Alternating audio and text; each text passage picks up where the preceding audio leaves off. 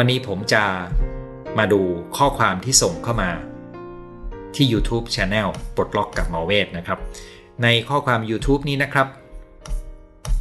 ส่งเข้ามาว่า รอคุณหมอค่ะ ชอบเสียงคุณหมอมากเลย อายุ 58 ชอบใช้ชีวิตอยู่คนเดียวมาก อยู่กันหลายคนคล้ายเราเครียดหงุดหงิด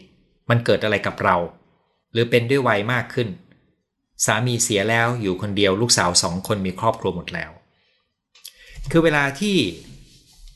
คุณบอกว่าคุณอยู่คนเดียวมันชอบมากกว่า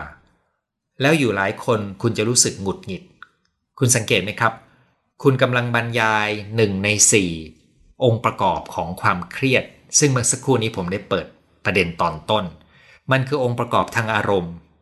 ถ้าผมได้มีโอกาสถามคุณ ผมจะถามว่าคุณตระหนักไหมว่า เวลาที่คุณอยู่กับคนหลายคนเนี่ย คุณเคยสังเกตความคิดของคุณหรือเปล่าว่าคุณคิดอะไรอยู่ในใจนะครับ เพราะความหงุดหงิดมักจะต้องมีความคิดบางอย่างที่เป็นความไม่พอใจ เป็นการต่อว่า เป็นการอะไรก็ตามในทำนอง ไม่ได้ดังใจนะครับ หรือความคาดหวังของเราที่มีอยู่ในใจเราถูกคนอื่นมา ล้ำเส้นนะครับ นั่นเป็นคำถามข้อแรกที่ผมจะถามคุณคำถามข้อที่สองที่ผมจะถามคุณก็คือ แล้วเวลาที่คุณอยู่คนเดียวเนี่ยคุณมีความสุขดีไหมนะครับ เพราะหลายคนพบว่าเวลาอยู่กับคนอื่นแล้วไม่มีความสุข มันมีบางอย่างที่ทำให้คุณหงุดหงิดและเครียด ซึ่งเราไม่รู้เนื่องจากคุณยังไม่ได้สังเกตดูนะครับ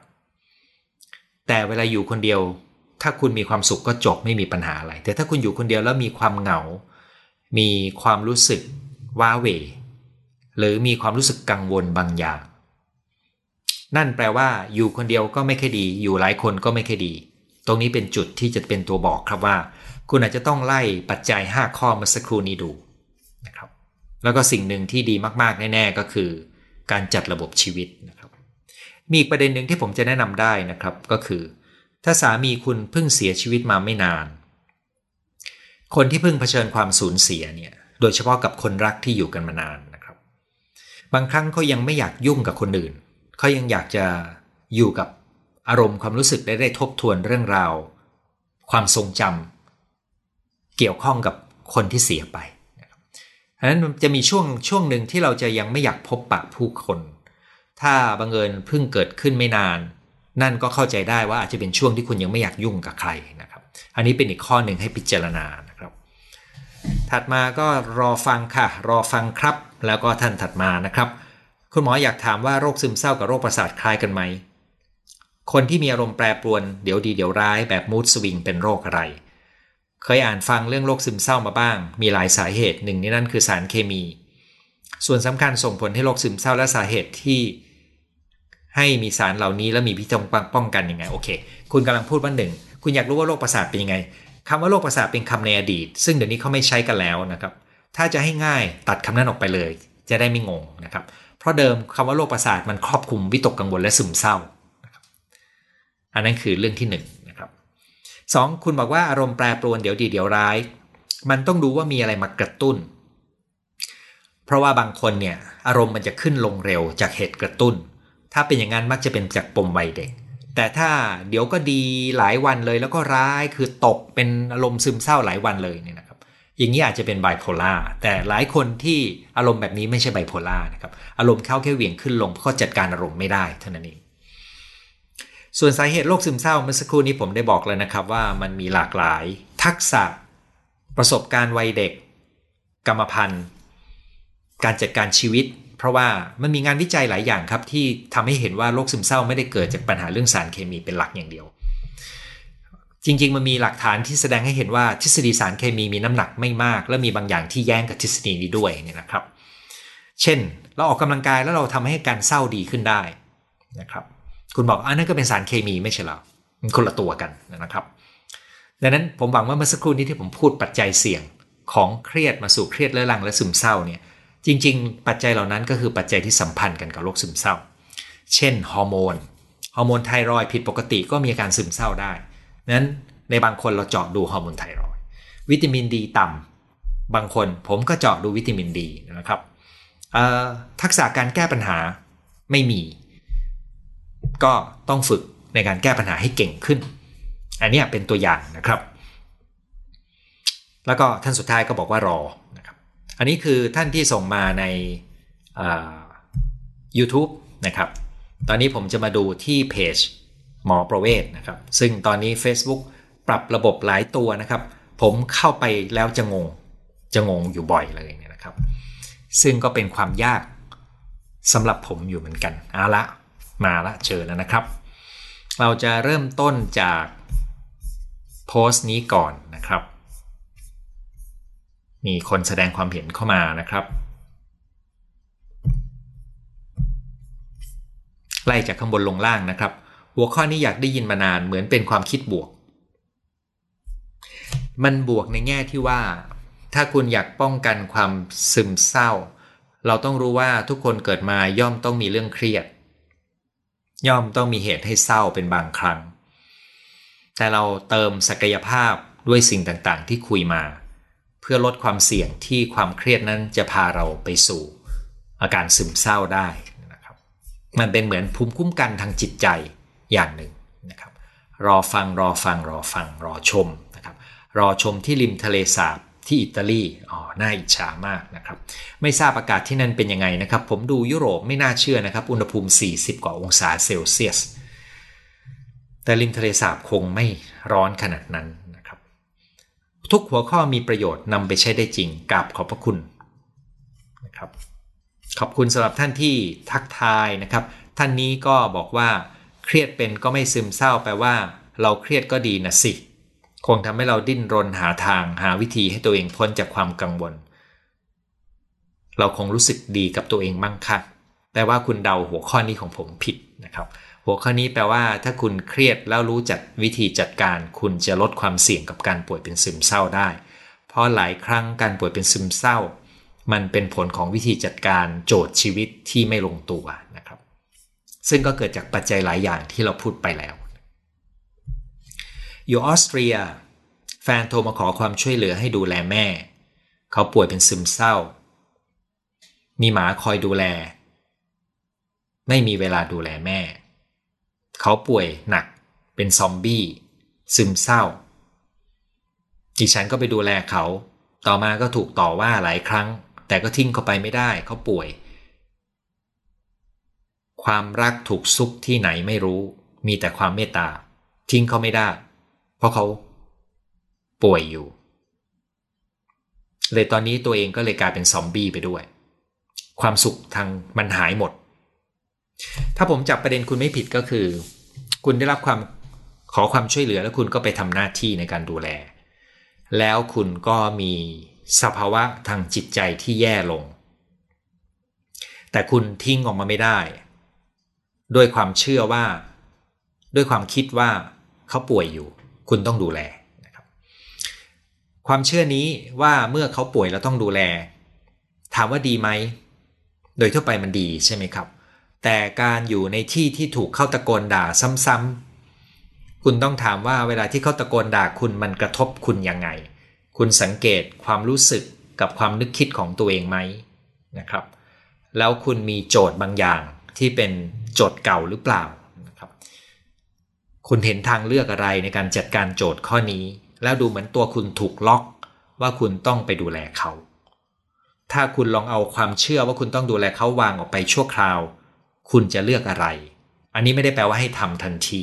แต่เป็นการเช็คใจว่าเรากำลังต้องการอะไร เมื่อไหร่ก็ตามที่เราปฏิเสธความต้องการของตัวเอง ด้วยชุดความเชื่อที่แข็งตัวบางตัวนะครับ เมื่อนั้น ความรู้สึกถูกบีบคั้นตัวนี้ ที่นานวันเข้าก็จะพาคุณเข้าสู่สภาวะซึมเศร้าได้ ความสุขหายหมดได้นะครับ มันจึงมีปัจจัยหลายตัว แต่ผมเห็นเลยว่าตัวเล่นที่น่ากลัวมากตัวหนึ่งก็คือ ความเชื่อว่าเราทิ้งเขาไม่ได้ เพราะเขาป่วย ทั้งนั้นที่คุณไม่มีความรักเขาแล้ว อันนี้ผมคิดว่า ผมใส่เครื่องหมายคำถามใหญ่ ๆ อะไรทำให้คุณมีความคิดเช่นนี้นะครับ แล้วเมื่อมีเหตุการณ์มาถึงจุดนี้แล้วคุณยังเชื่อชุดนี้อยู่ไหมนะครับ อีกตัวหนึ่งก็คือถามคุณว่า ถ้าคุณทิ้งความเชื่อตัวนี้ไปก่อน คุณอยากจะทำอะไร เพื่อให้เช็คดูว่าคุณต้องการอะไรกันแน่ เพราะคนที่จะดูแลตัวเองได้ดี โดยเฉพาะในเวลาเครียดก็คือ ต้องรู้ความต้องการตัวเองครับ แล้วเมื่อคุณรู้ไม่ได้แปลว่าคุณต้องทิ้งเขานะครับ แต่แปลว่า ในการดูแลเขาคุณต้องดูแลตัวเองด้วย และการดูแลตัวเองที่ดีที่สุดก็คือรู้ความต้องการของตัวเอง และตอบสนองได้อย่างเหมาะสม ภายในเงื่อนไขที่คุณยังอยากดูแลเขาหรือถ้าคุณรู้ความต้องการได้ชัดมาก คุณอาจจะถอยมาห่างหน่อยนึงก็ได้ หรือทางเลือกอื่นมีอยู่เยอะแยะ แล้วแต่คุณจะดูนะครับ ท่านถัดมานะครับ การทำงาน ปรับตัวเรียนรู้นิสัย บางครั้งเจอคนที่ยึดติดตำแหน่ง มีข้อแนะนำให้คนใหม่จัดการ เจอแบบนี้ต้องตั้งหลักเรียนรู้ หาข้อมูลทำให้เราเรียนรู้ ยอมรับในตัวตนนั้นค่อยๆปรับตัว เออ คือคุณพิมพ์มายาวก็จริงนะครับ แต่ตัวสำคัญคือผมอ่านแล้วผมไม่รู้ว่าคำถามของคุณคืออะไรนะครับ คุณขอคำแนะนำแต่คุณบอกว่าคุณได้ปรับตัวได้ค้นความรู้แล้ว ผมก็เลยรู้สึกว่า ดูเหมือนคุณก็ปรับตัวได้แล้ว แล้วก็พยายามจะยอมรับ แต่มันไม่เห็นโจทย์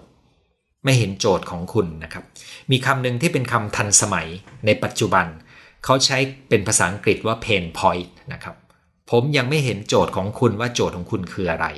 ก็เลยไม่รู้จะแนะนำคุณได้ยังไง เพราะคุณกำลังบอกว่า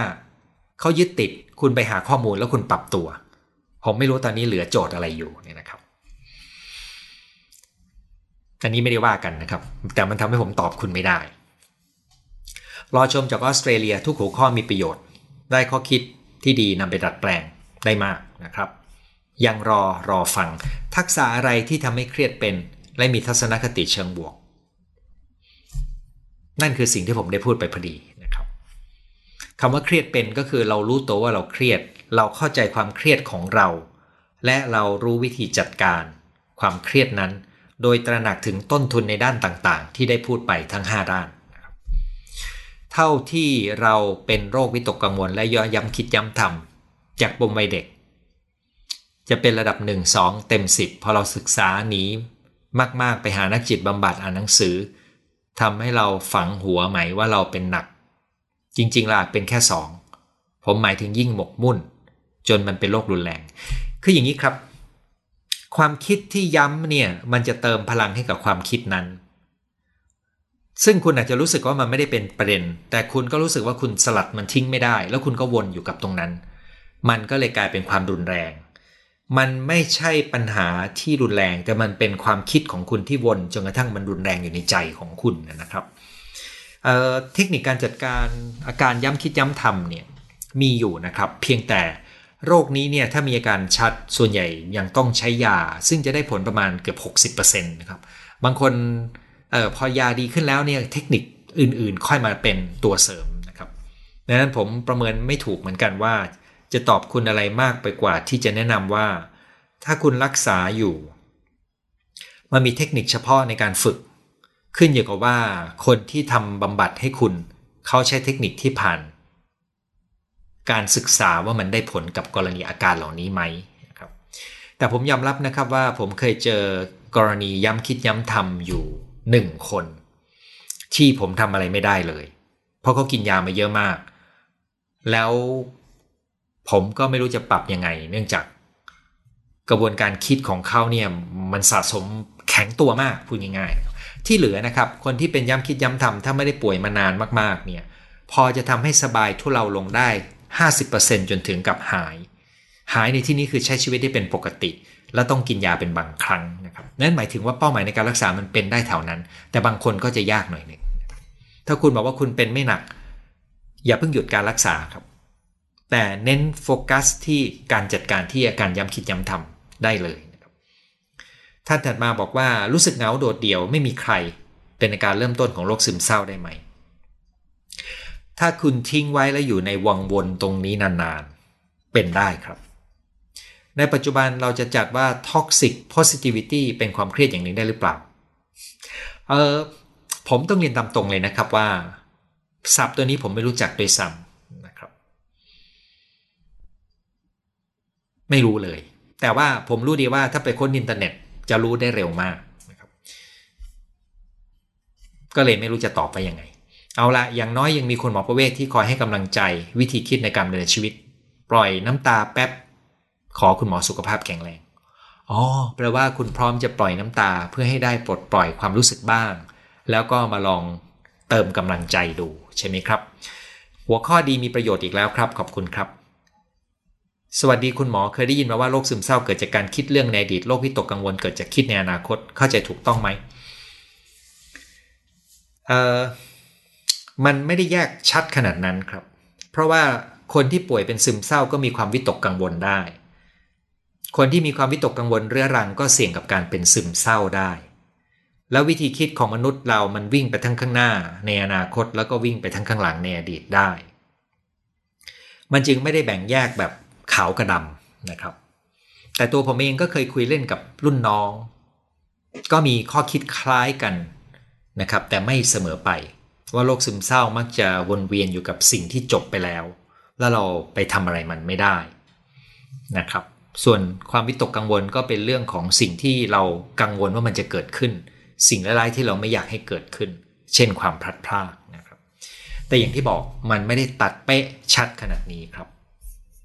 เอาละครับ ตอนนี้ก็จะมาดูคำถามสดในรายการวันนี้นะครับ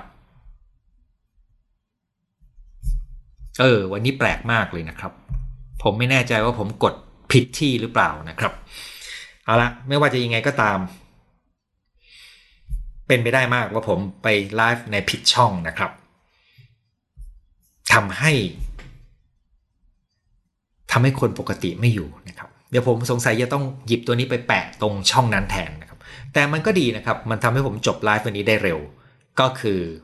นั่นคือทั้งหมดที่เราจะคุยกันในวันนี้นะครับอขอบคุณท่านที่แวะมาดู ผมเดาว่าผมจะต้องเผลอไปเข้าดูไปไปไลฟ์อยู่ในช่องที่เป็นเฟซบุ๊กส่วนตัวไม่ใช่อยู่ในเพจนะครับ แล้วตอนนี้คงโดนโดนคนที่อยู่ที่เพจต่อว่าแล้วนะครับ